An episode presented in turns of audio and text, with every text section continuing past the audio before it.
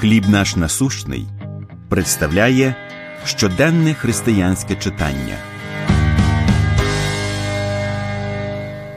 Заклик до молитви. Неємії 1.4 І сталося, як почув я ці слова, сів я та й плакав, і був у жалобі кілька днів, і постив, і молився перед лицем небесного Бога. Авраам Лінкольн зізнавався другові. Я багато разів опускався на коліна з повною переконаністю, що мені більше нема куди йти. У страшні роки громадянської війни президент Лінкольн не тільки проводив багато часу в гарячій молитві, а й закликав до цього всю країну. У 1861 році він проголосив День смирення, молитви та посту.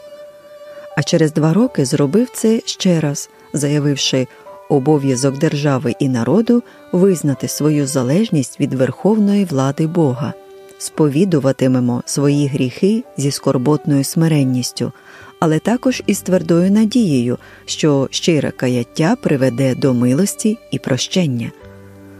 Після того, як Божий народ провів 70 років у Вавилонському полоні, цар Кір ухвалив рішення що будь-який ізраїльтянин, який бажає повернутися до Єрусалима, може це зробити.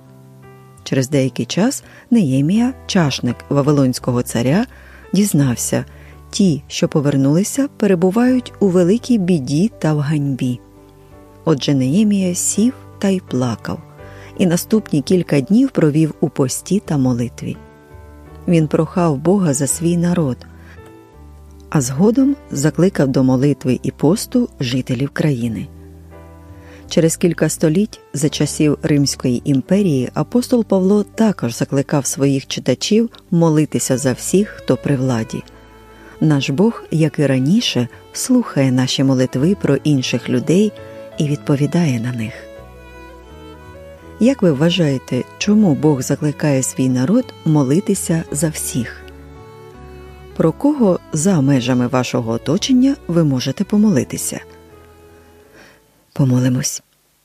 Небесний Отче, нам важко. Молимо Тебе, допоможи нам і віднови нас. Амінь.